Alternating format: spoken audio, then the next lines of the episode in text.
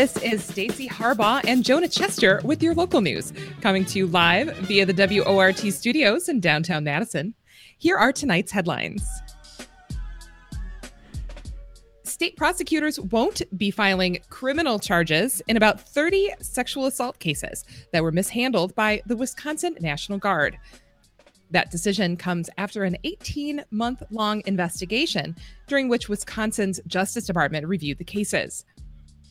The Associated Press reports that those cases were dropped for a variety of reasons. Some had already been prosecuted. Some were due to district attorneys declining to bring charges, and in at least 12 cases, the statute of statute of limitations had expired.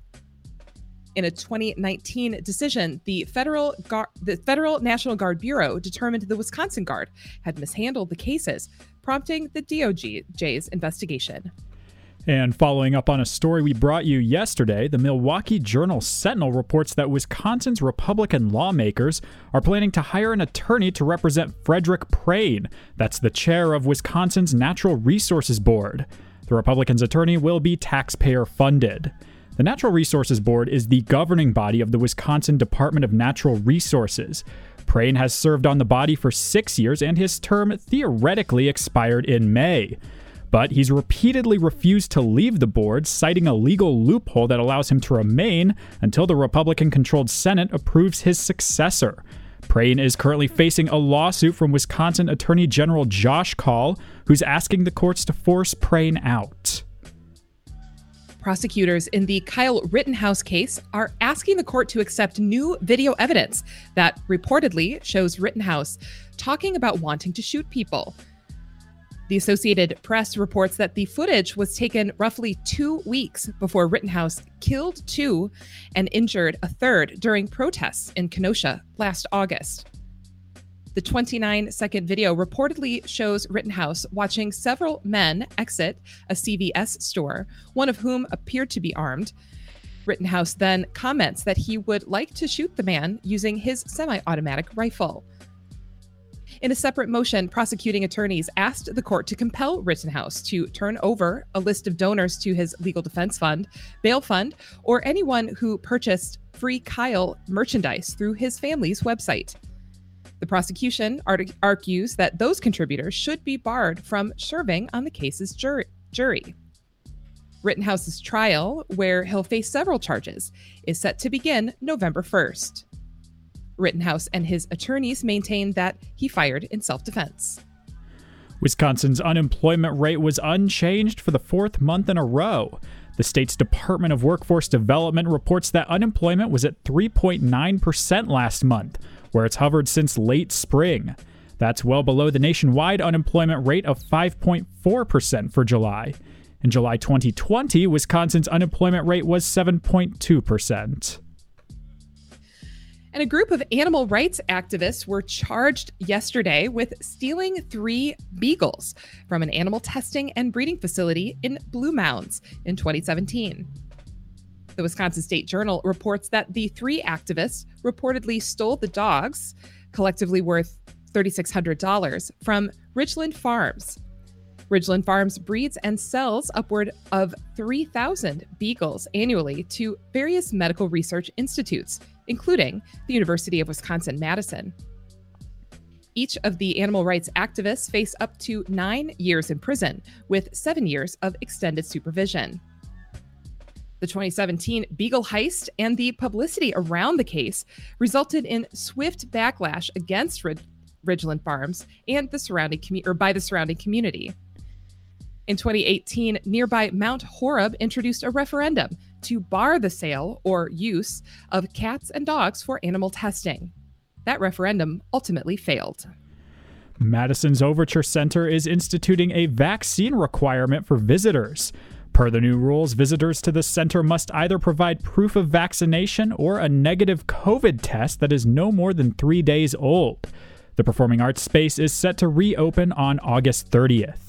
The Overture Center, excuse me, the Overture Center joins a growing list of local music and art venues that are instituting vaccine requirements. According to the Capital Times, the Sylvee, the Majestic Theater, the Orpheum Theater, and the High Noon Saloon have implemented similar policies. In related news, Madison's musicians may have to take to the stage while masked for the foreseeable future. The county's newest mask mandate, which is in effect for all indoor spaces, makes no exception for singers and performers. A renaming committee for James Madison Memorial High School has narrowed its options down to 15 contenders. The renaming committee was established earlier this summer after a former student proposed renaming the school in honor of former Wisconsin Attorney General Vel Phillips. The former Memorial High student Maya Berry argued in her proposal that the school's name was inappropriate, as its namesake, President James Madison, was a slave owner. The renaming committee will continue narrowing the 15 contenders down to four finalists. The Capital Times reports that the Madison School Board will make its final decision on the new high school's or the high school's new name. The city of Madison will be hosting its first public information session on the upcoming attachment to the town of Madison. On Halloween 2022, the town of Madison is going to be absorbed into the cities of both Madison and Fitchburg in a process known as attachment. At that time, current residents of the town of Madison, which is a small community of several thousand people, will have a new government. The City of Madison's virtual public information meeting on the process will be Wednesday, September 15th at 6 p.m. And the state's Department of Health Services reports that unvaccinated Wisconsinites are about three times more likely than their vaccinated counterparts to contract COVID 19.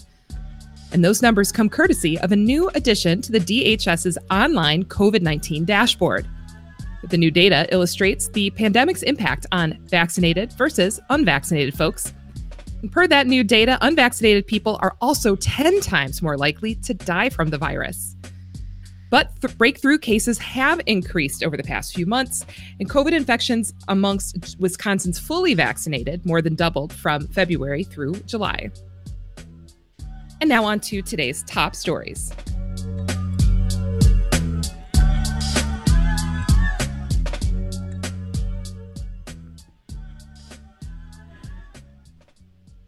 Today, Dane County's new mask mandate went into effect. But the order, which is set to expire next month, is already facing a legal challenge. WORT reporter Seeger Gray has the story. Dane County's indoor mask mandate went into effect today. The mandate, announced earlier this week by Public Health Madison and Dane County, requires anyone older than two to wear a face covering while indoors with people outside their household. There are a few exceptions, such as when you're eating or drinking or receiving dental work. The order is planned to remain in effect until September 16th. PHMDC Director Janelle Heinrich said in an announcement on Tuesday that the mask mandate is essential as the Delta variant is causing a new wave of cases in Wisconsin. We've done it before and we can do it again. This simple step, in combination with our best tool, vaccination, will only further help keep people safe, including children under 12 that are not yet eligible for vaccine. Given just how contagious Delta is proving to be, we must employ our best tools to stop further spread. The state's rolling seven day average of new cases currently stands at 1,223 cases per day. Just over 50% of Wisconsin residents and 68% of Dane County residents are fully vaccinated, but PHMDC says that since vaccinated people can still spread the Delta variant to others, masking up regardless of vaccination status is important. However, the new mask mandate is already being challenged by the Wisconsin Institute for Law and Liberty, a conservative law firm. Yesterday, Will filed a lawsuit to stop the order and asked the Wisconsin Supreme Court to immediately put a hold on the mandate until the case is done. Will says local health authorities like Heinrich do not have the power to issue a mask mandate, relying on a state Supreme Court decision from June finding that Heinrich overstepped her authority by shutting down schools last fall. Dan Lennington is a deputy counsel for Will our position in the lawsuit is that um, she doesn't have the specific power uh, to order a mask mandate because she's not been given that power by the state legislature. And so, for the same reason that she doesn't have the power to close schools, she also doesn't have the power to issue a mask mandate. WORT reached out to PHMDC for comment on the lawsuit. In an email, a PHMDC spokesperson said, quote, We are confident that our face covering order is legal. They declined to offer further comment. The state Supreme Court has not yet indicated whether it will take the case first or whether the case will start at a lower circuit court. It has also not indicated whether it will issue an emergency injunction to put an immediate stop to the mask mandate. Reporting for WORT News, I'm Seeger Gray.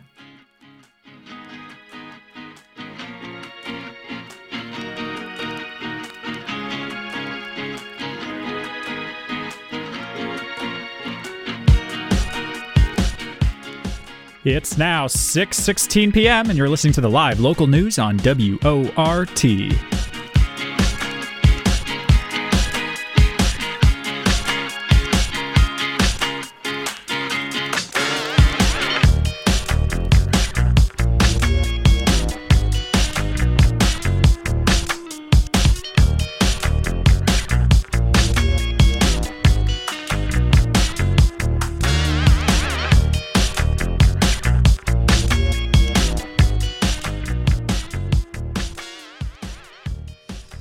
Earlier this week, former Madison East High School teacher David Kruchten pled guilty to two child pornography charges stemming from an overnight field trip in December 2019. During that trip, Kruchten placed hidden video cameras in students' hotel rooms. And alongside the criminal investigation, the Madison Metropolitan School District launched its own internal investigation into the incident. School district administrators have repeatedly refused to release the official report from that investigation, much to the frustration of local parents. Now, Isthmus, Madison's alt monthly newspaper, has obtained that full report. For more, our producer Jonah Chester spoke with Isthmus reporter Dylan Brogan. All right, so you just published a piece on Isthmus that takes a look at a report that was, uh, I don't believe it was ever really supposed to be public, that details the internal investigation the Madison Metropolitan School District did into David Kruchten, the former East High teacher. Can you give us a little bit of background on this case here for those who may have forgotten? Who was Kruchten and what, what is the heart of this case here? Well, he was just in federal court and he pled guilty to attempting to produce child pornography and transportation of a minor mm-hmm. uh, for that purpose. And well, basically, what uh, we've learned in uh, in the two years since this has happened, a little less than that, is that this Madison East High School teacher was a chaperone and the kind of the advisor for uh, an extracurricular club that students were on, and he was putting cameras hidden in air fresheners mm-hmm. and alarm clocks and thermostats in the bathrooms of of students that he was in charge of and other sort of startling allegations and uh, that he's pretty much owned up to at this point uh, mm-hmm. because of the federal charges that he faces he he's not quite done there he still has to be sentenced but uh, yeah, I mean, it was obviously this huge betrayal for this teacher who obviously people feel differently now, but was uh, kind of widely liked and seen as a leader at East, and a lot of people feel betrayed by that. So uh, yes, uh, and some strange developments have happened along the way, including how uh, you know the Madison School District they promised parents after this happened that they would do a full internal investigation about what happened on this one particular field trip that led to his, David Kruchten's arrest. Uh, and their response has not been exactly viewed well by open government advocates, but also parents. Mm-hmm alongside the criminal investigation into Kruchten yes. that the authorities were undertaking, uh, the Madison School District launched its own internal investigation. And despite yeah, repeated, its own policies were filed, exactly, and, yeah. and, despite repeated pressing by parents and uh, other members of the media, they they repeatedly refused to release the internal report of that at all. So what what changed? How did you come by this report most recently? Well, it turns out they did it completely by accident. but it, let's not forget, uh, and you know, you talked to Tom Kamenick uh, on your weekly mm-hmm. transparency talks. They, the school district had found a really good way to block. You know, this, they're a public organization. You're allowed to see internal documents. They have to be redacted under certain circumstances, but pretty routine for a state government agency, the Madison Police Department, state government. Everyone mm-hmm. is used to giving over records because you know that's how the public. Those are how sunshine laws and work, and and that we should all applaud open government in that regard.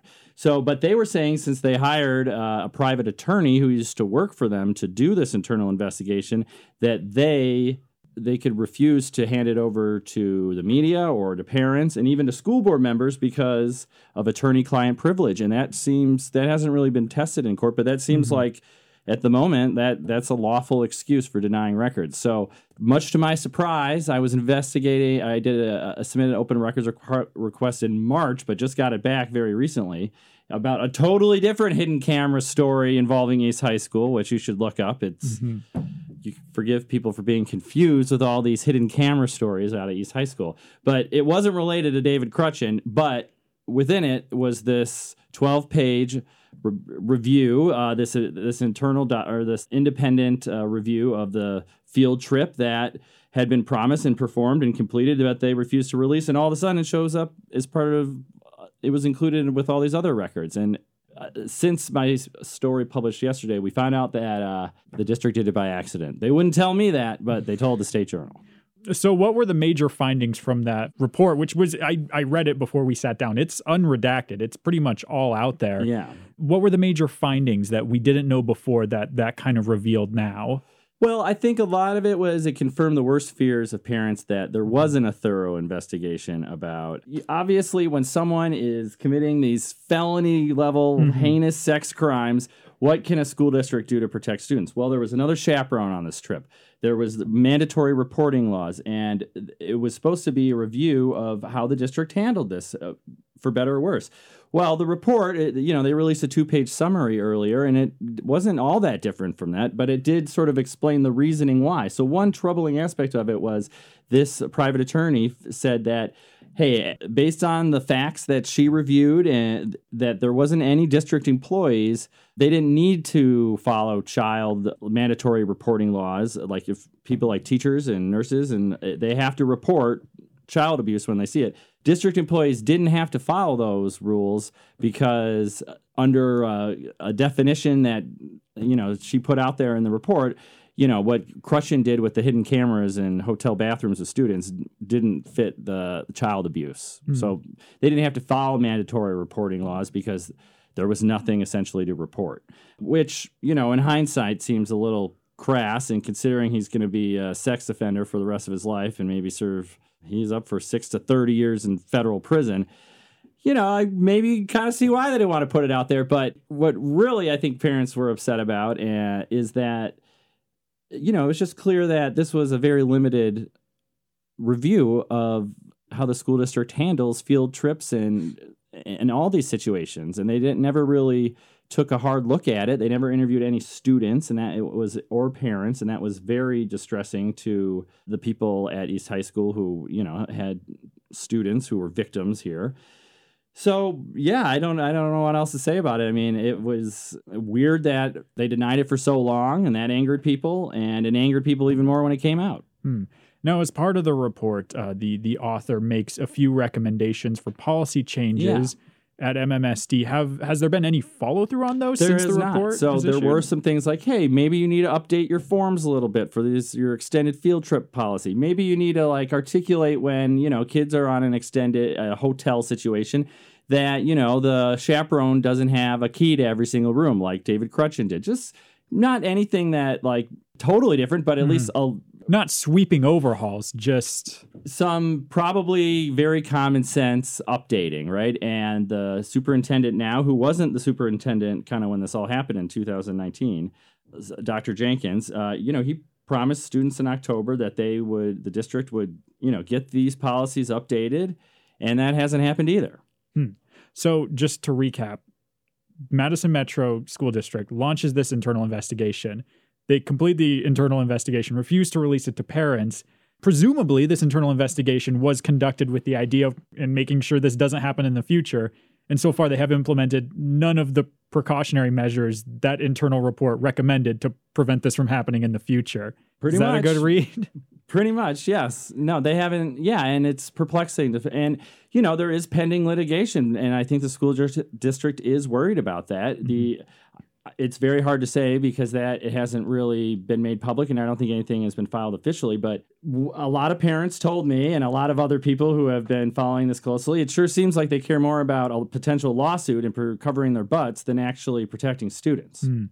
Talk to me more about how the parents you've spoken with both for this story and in prior stories yeah. have reacted to the the report's full release. Well they well, it, like I said, it really confirmed their worst fears that there really wasn't much of an investigation to begin with. And when and this uh, internal investigation that looking into district policies was about one trip.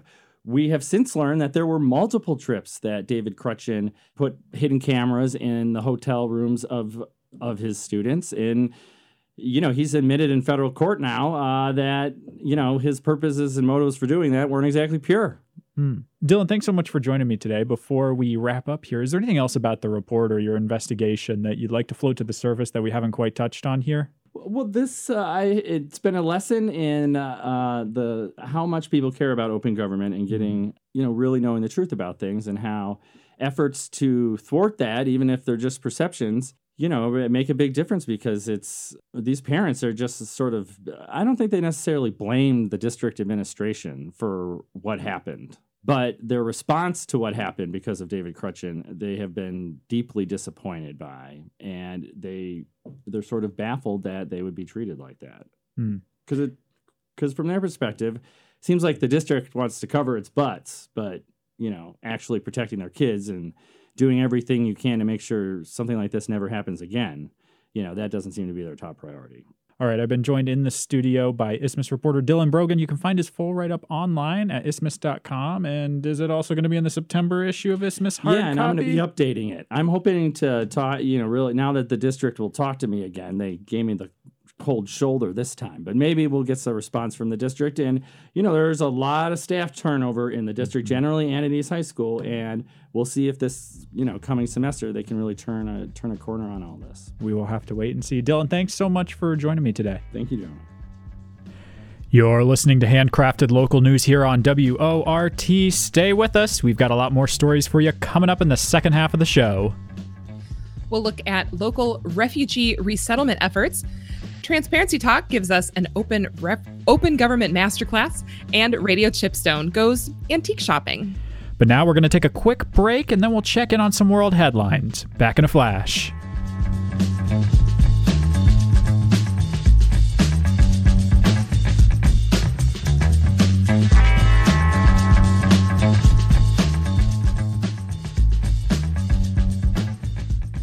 Are you ready for Radio Roulette?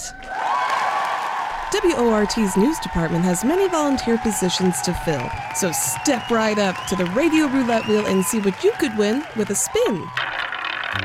24 Black wins you engineering for a public affair on Fridays from 1 to 2 p.m. 18 Red will get you Wednesdays 11:30 a.m. to 2 p.m. for a public affair and the syndicated show Letters and Politics. Look at that! 7 Red will win you the engineer position for Thursdays 11:30 a.m. until 2 p.m. for a public affair and the syndicated show Letters and Politics. 13 Black will get you Thursdays 7:30 p.m. to 8 p.m. You will engineer and help broadcast radio literature. On-air opportunities may be present as well. And Lucky Double Zero will land you on Mondays 5:30 to 7 p.m. as a co-host for the local evening news. Wow! The news department is also looking for reporters, feature producers, and kiosk readers. Applicants must be fully vaccinated with a one year commitment. We will provide all the free training you need. Engineers should have some familiarity with computers and willingness to work collaboratively. If you're interested in any of these prizes, contact Adrienne Ranney at 608 321 9583 or email Adrienne, that's A D R I E N N E, at WORTFM.org. For more information on these engineer opportunities, visit the WORTFM.org website and click on the How to Help tab. View current volunteer opportunities.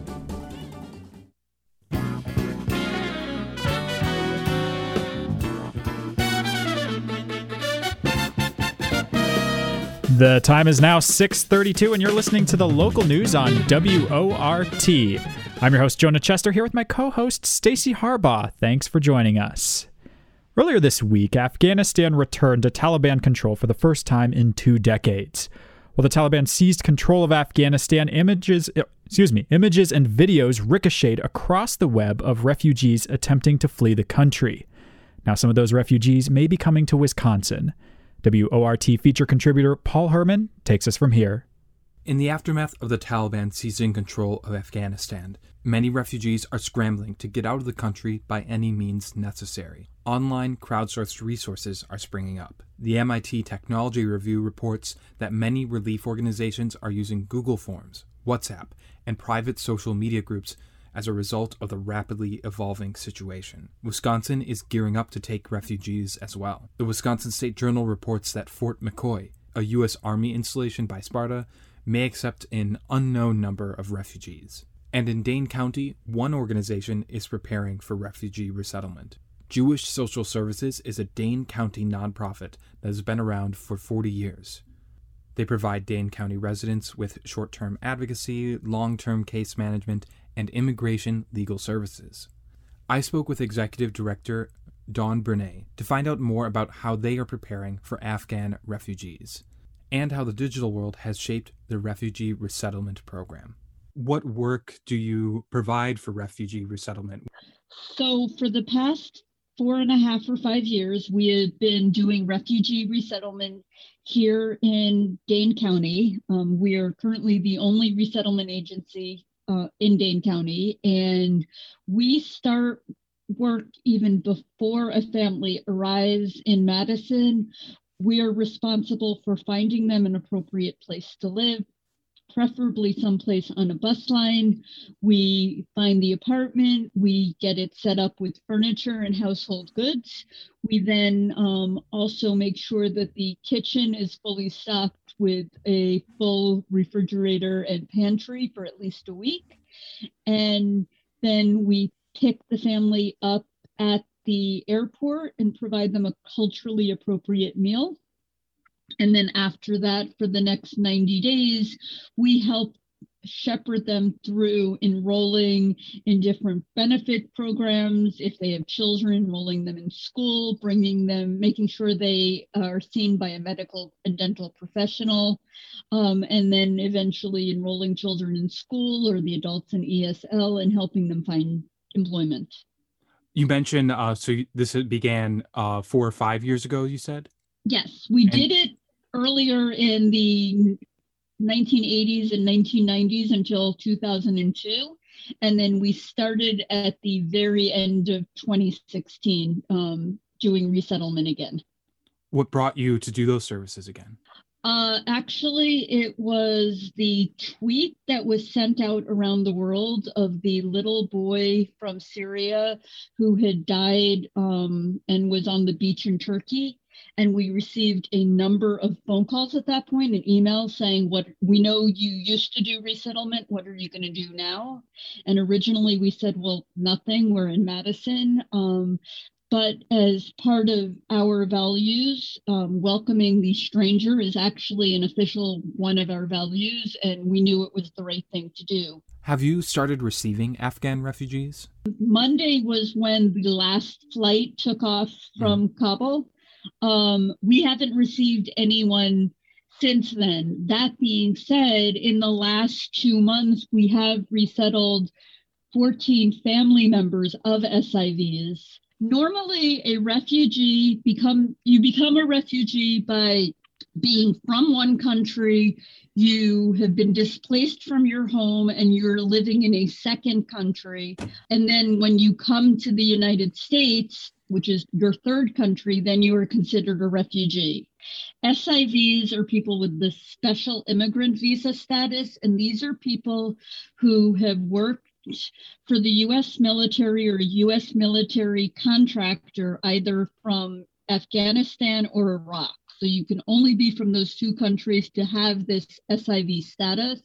Before this week, if you had your SIV status, you could buy yourself a plane ticket and come to the United States, and then you were treated as a refugee and you have all the benefits of being a refugee, but you had that choice. We're not sure if that's still going to happen because the numbers are going to be so large that there are going to be many compute communities who just cannot take in everyone who necessarily wants to move there is this concurrently happening uh, the the situation in afghanistan? Are you anticipating a lot more refugees from other uh, countries as well? I really hope that no other country falls into as deep a crisis as quickly as afghanistan has in the last several days. I don't know that our country is prepared to take that many more refugees right now unfortunately. Um, over the past five years, a significant number of organizations actually closed up shop and are no longer doing refugee resettlement work because the numbers dropped so dramatically during the um, Trump administration for the number of refugees who are allowed to come into the United States. So that is making it much harder right now to quickly process people coming in. So besides affiliates disappearing in the United States, the number of staff abroad doing this work, working for the federal government, significantly shrunk.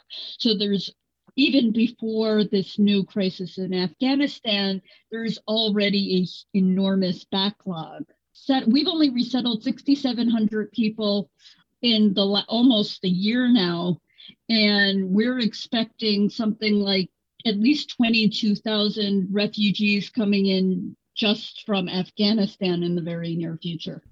You already mentioned how social media helped motivate your organization with the viral photo of the Syrian refugee child. Have you felt that the internet and social media have improved refugee resettlement uh, for awareness and tools? For the most part, it has been a really good thing for us. It's allowed us to share information about things that we might need either for an individual family or you know volunteer support that we might need for a specific event that we have. It also allows us to educate people about what's happening. That's a really good thing about social media on the flip side, especially right now, is people are getting so excited and sharing information without context. And um, we're actually getting overwhelmed. The example that's come up quite recently is we had an infographic that we put together a number of weeks ago before the crisis as it's currently ensuing was happening. Well, it's recently been getting shared on Facebook, and something like three or 4,000 people have seen it. And in the blurb under the infographic, it says, if you want to, something like, if you want a refugee uh, staying in your basement, email, and it's the name and email address of our volunteer coordinator. That's a little overwhelming for him right now. And so we've had to actually send out additional information saying, we really want your help, but hold on, we don't even have anyone arriving yet. Yeah. So, what do you recommend for people who are eager to help out in Madison? I've got a couple of ideas on that. One, you can always donate money either to Jewish social services or other organizations that work do work with refugees. So um, you can go to Open Doors for Refugees website. They have a list of items that they are always in need of collecting for new families. And I expect that that list is going to continue to grow. Um, I would also, I mean, right now we are at capacity with volunteers, although that's not going to be a forever thing. You can always keep coming back to our website to see if we are looking for additional volunteers, because at some point soon we will be ready for that. Um, and there are plenty of other organizations that we partner with that we would encourage you to volunteer with. Literacy Network is a great example. And this is just my little plug that I like to say all the time now is please encourage this administration to um, open the doors so that more refugees can come to the United States. Sending letters, etc., to the administration is always a good thing. Uh, again, I've been speaking with Dawn Berney, the Executive Director of Jewish Social Services. Thank you so much for speaking with me. Thank you. If you wish to learn more about Jewish Social Services, you can visit their website at jssmadison.org. They are also on Facebook and Instagram. Reporting for WRT News, I'm Paul Herman. Every other Thursday, our producer, Jonah Chester, sits down with Tom Kamenick, president of the Wisconsin Transparency Project, to discuss open records and open government. And a quick note, as always, before we begin this conversation is not intended to be specific legal advice. So if you have difficulty with open records or open government, seek an attorney's assistance.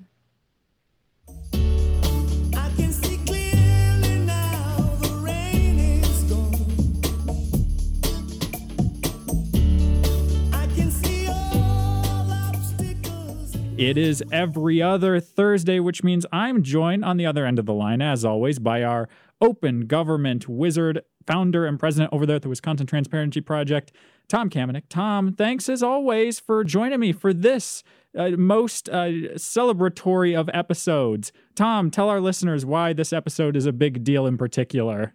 Happy anniversary, Jonah. Happy anniversary, Tom. That's right. We started this feature a little uh, around a year ago, this time last August. Uh, let's see. 52 weeks in a year. So we've done this series pretty regularly every other week. So that's 26 episodes, give or take some time off for holidays. We're about 26 episodes into this feature series, and we've covered a lot of ground in the past year. So we're going to take this episode to look back from a, a, year in review perspective, August to August. What's happened in the past year? Let's flash back. Tom, take me from there. Let's look back to our first show. How far have we come? Man, this started as hey, let's come on in eight minutes. We'll talk about a little bit of open records and open meeting stuff, and it'll be a nice little introduction for people. But you know, I'm kind of a teacher at heart, so a nice little introduction turns into let's make this a deep dive course and, and do this on a regular basis. It's been great. So, you know, we started with the basics of records and meetings laws. We moved on to advanced topics like exemptions and fees and delays. Then we talked about specific cases too, what the Wisconsin Transparency Project has done, the victories we've had, a occasional defeat for transparency here, not too many of those thankfully, and boy, we've touched on a lot of current events, haven't we? Indeed, we have from uh, the UW's attempts to conceal plans to return to a Big Ten fall football season to stuff happened at the state legislature. We've covered a lot. Not only have we covered a lot on this feature series in particular, we're also approaching the two year anniversary for the Wisconsin Transparency Project. So, Tom, congrats on approaching your your two year legal birthday. I don't know what to call it. well, this has been an experiment, and so far it hasn't failed. I'm still in business, so it, it appears to be working and will continue for the foreseeable future, which is great. That's exactly what I wanted.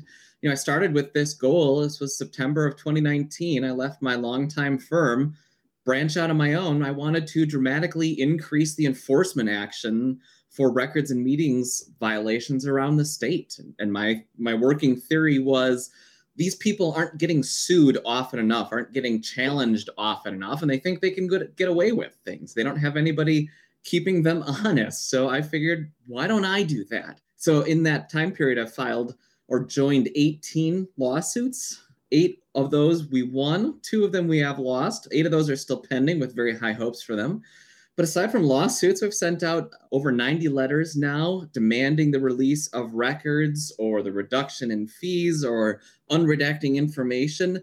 Letters have been uh, highly successful and get really good responses because I think a lot of custodians around the state now know who I am and what the Wisconsin Transparency Project is, and they know they will get sued if they're not behaving themselves. Are there any uh, particular victories you've had over the past two years that you'd like to highlight today? Yeah, there's a couple that really moved the needle uh, for the benefit of transparency in the state. One was, was John Doe versus the Madison Metropolitan School District. And as you might be able to tell from the title of the lawsuit, John Doe, this was an anonymous record requester. And the law says that you do not have to identify yourself when you're making a record request. But the Madison School District said, well, we're not going to turn this these records over you, to you because you might be somebody who is a crazy person who wants to do something awful with this information. And we filed a lawsuit saying, no, you can't do that. Judge agreed. Lawsuit settled. They turned over the records. That was done. That's a good one. Another one was a, a statewide lawsuit. This is WITI, uh, more commonly known as Fox 6 News out of Milwaukee, versus Evers. That is Governor Evers. And that case involved the right to request all emails without having to provide search terms. So I want to remind people that the law says you have to have either a subject matter limitation for your request or a time limitation to your request. So you can say, I want a week of your emails, all of them, no keywords, no subjects. I just want to see who you've been conversing with and what you've been talking about. So, Tom, while we're looking back to the past, let's look ahead to the future. Uh, what what's next? What's up for you next? Anything interesting you're working on at the moment? Well, I just talked about a Court of Appeals case, but we are going to the Supreme Court for the first time at the Wisconsin Transparency Project. Hooray! I'll have to put in applause uh, sound effects in there to celebrate because my cheers alone, my cheers alone are not enough to celebrate that. So this Wisconsin Supreme Court just took the WMC versus Evers case. So Wisconsin Manufacturers and Commerce, they're trying to stop the release of lists of businesses that were identified uh, as having two or more people who had COVID or who had close contacts with people who had COVID. So you, you don't really know for sure when you're looking at these lists. Uh, so they sued to stop the release of that. And we interviewed intervened in the lawsuit on behalf of the Milwaukee Journal Sentinel trying to get these records. And we're arguing that not only is it not illegal or, or problematic to release these records, groups like WMC shouldn't be able to sue to stop the release of records. There's a law saying that the only people that can sue to stop records are public employees in some very narrow circumstances, and those don't fit here. There's also another case that might make it to the Supreme Court. We're still pending a decision whether or not the court will take it. And that one comes from up north. We do work around the state. And uh, the majority of Rhinelander's city council members signed a letter saying, Dear Mr. Council President, we think you suck and you uh, should resign. That's the gist of it. It's not a quote, but that was the, the, the whole idea of the letter. And and they said, well, hey, that, that wasn't a meeting. It wasn't a walking quorum. This wasn't an official action. This was just informal action we took. And, and um, courts have agreed with that so far, but we're arguing, hey, you can't avoid taking formal action by doing it informally. That's the whole point of the meetings law that when you do stuff, you have to do it in a meeting, not just off to the side where nobody can see what's happening. Indeed, what is the legal viability of uh, secretly convening to tell somebody they suck? I can't wait for the outcome of that one. Well, Tom, I, I wish you the best in the future and looking forward to the future Transparency Talk segments as we enter this, our second year of talking about open government and shining a light on issues that deserve public inspection. And I've been joined on the other end of the line, as always, by Tom Kamenick, founder and president over there at the Wisconsin Transparency Project. Tom, thanks as always, and a happy one year anniversary. Been a great year. Happy anniversary, Jonah. And remember, if you don't ask, you won't know.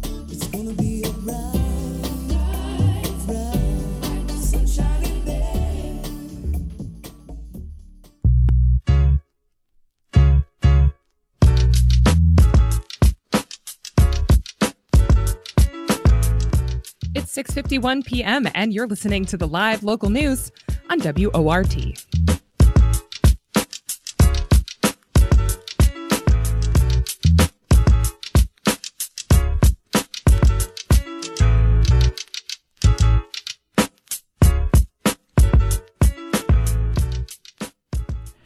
Do any of you remember a place called Jay Taylor's? It was a shop slash cabinet of curiosities on North Carroll Street, across from the state capitol.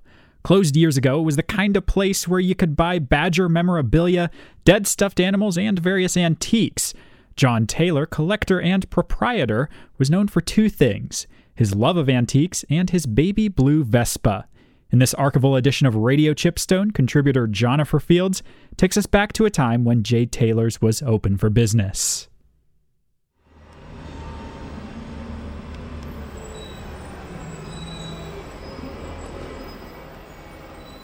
It's a bright morning in Madison, and I'm standing across the street from the state capitol, outside of Jay Taylor's Antiquities, Notable Books, and Rare Maps.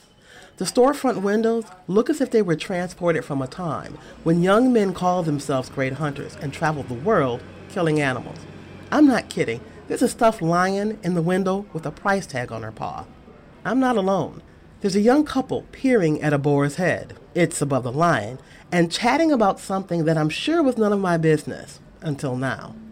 Arlen Calvin and his partner Melissa Donahue are here looking for answers. Calvin says he lost his parents and grandparents at a young age and doesn't know much about them. A clue rests in a white plastic bag inside Donahue's purse. I don't really have nobody left. So I'm just, you know, just grabbing things and see what it is, you know, trying to get some history on it. You know, as we go along and try to move, a lot of stuff get lost and we're trying to find different pictures and stuff like that to see what it is. And, you know, we're basically going to go one day at a time at it. So, So you're reconstructing your family history through objects. trying to. That's exactly what we're trying to do, you know, and it's really hard because we can't can't afford to go back through this family tree, which I would like to do to say, you know, where did I come from? You know, where did my ancestors? You know, we can't do that. So yeah, I think you hit it right on the head to say, what are these type of items to give me some sort of clue, you know, what it is and where we come from and that type of thing. So The J&J Taylor stands for John. He arrives on a soft blue and gray vintage Vespa. I can see his smile even before he removes his helmet. He apologizes for being a bit late as he rushes us through the door. The place smells of wood oil, citrus, metal, and old textiles. All of us remove our jackets as we walk past heavy wooden cabinets filled with stuff seen in old movies and in our dreams. All of us eager to know what's in the bag.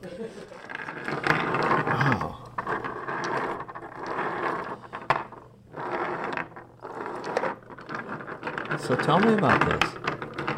Um, It's it's uh it's odd. Yeah, so my grandmother had it. You know, I don't know where she got it from. It was in, you know, she passed away, and you know, we're going through her stuff, and you know, this is something that will seem odd to me once again. You know, um, we just wanted to see what it is, and I don't want to know the history behind it because I don't think you know that much. I just don't know, and I'm not trying to sell it or anything Yeah, like that. I just want to know. You know, this used to be a rosary. Mm-hmm. So there was a cross on it, and it's made from uh, from resin, so it's cast. It's also cast in a uh, in a form. The rosary is the color of cream and about three feet long. Each bead is what, an inch or so in diameter? It's big, heavy. Taylor uses all of his senses when working with the object, weighing and staring at each bead as he turns them in his hands. He rubs them down his face and brings his fingers to his nose. Then he turns it over, scratching a small corner while holding it to his ear. And uh, so, how long ago did your grandmother die? I mean, how, wa- was she a religious person? It's gotta be Queen is nine. I know she was 74. Yeah. Was she religious? I think yeah. I think she was. Yeah, her my Uh-huh. mom was very religious. Catholic? I don't know. To be honest with you. Okay, because this would be. I don't know the number of beads, but um, but I mean, we could pull out a rosary and look at it. But that that's what this was. Mm. It was a rosary. It the cross at some point um, fell off. So, do you have siblings? Um, yeah. Brothers, sisters. Yep. Yeah. And uh, how soon did they get into the door after she died? I mean, you know, people kind of do that. They sort of go Um, to the estate. It, it, it was nothing like that. I mean, we Okay. It was she just had a, a, a um, luggage basically, and that was her life. You know. Yeah. You know, that's how it was back in the day. I Oh, guess sure. everything goes in there, so that's what it was, and and we just was just going through it, and my sister was like, you know, here's this. I'm like, what is that? And then she was like, I don't know what this is, and we, we don't know what it is. I said, I think we know somebody who probably knows what this is. Does, she, does she have paper or anything in it? Nothing like that. Nothing. It was just something in a in the, like a blanket inside the luggage. Right. So that's that's all it was. Did she travel? No. No. She's from Mississippi. Yeah, they're from like the deep south. Yeah. Okay. Taylor says with the cross, the rosary could be worth 100 to $150. Without it, the value drops to less than half. What I would say is just hold on to it, and uh, you know, take a picture of the material and really just feel it and study it and kind of make sure that you really understand that. So there's a book on this. Like, there's some history behind this. I mean, the reason why Well, somebody would. well, this is a Madonna, and and the excuse, I'm sorry to uh, interrupt you. And these are, I'm assuming that these are facials, Mm. but but they're you know they're kind of odd. Actually, it might be roses, Mm. rosary, roses, Mhm. or it could be Jesus, you know, with his head Mm. sort of turning. That's what Yeah, it that's is. what it looks like. That's Wow. what it With is. his head tilted. Yeah. Oh, wow. You know, I think this would have have been for someone who was very religious. Mm. Um, I don't. I don't think it's been moved around too often or too much because the wear. I have a feeling she kept it tucked away. Yeah. So this was probably a gift to her for someone. Mhm. Wouldn't have been something. So does it need cleaning? Is there where she just don't touch Don't it? touch Oh, it. Mm, I, All w- right. I wouldn't. I'd say turn it into a little bit of a project. And the value, you know, will go up because it's, you know, it's a, it's a pretty thing. It's Mhm. just, it's it's more for it's an object. So that's the deal. Okay. Thank you. As Donahue gathers the rosary, Calvin says he's made his peace with not knowing much of his family history. He says all he can do now is make sure to leave his children not only the things from his past, but also the stories to go along with them.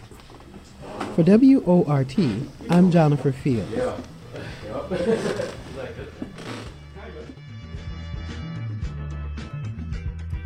And that does it for our show. Thanks for listening to WORT's live local news at 6. Your reporter tonight was Seeker Gray. Special thanks to feature contributors Jennifer Fields, Tom Kamenick, and Paul Herman. Dylan Brogan engineered the show. Jonah Chester produced this newscast, and Shiley Pittman is the news director here at WORT. I'm your host, Stacy Harbaugh. And I'm your host, Jonah Chester. Stay up to date with the WORT Local News Podcast. You can subscribe on Apple Podcasts, Spotify, and wherever else you get your pods. Up next, it's the Perpetual Notion Machine. Good night.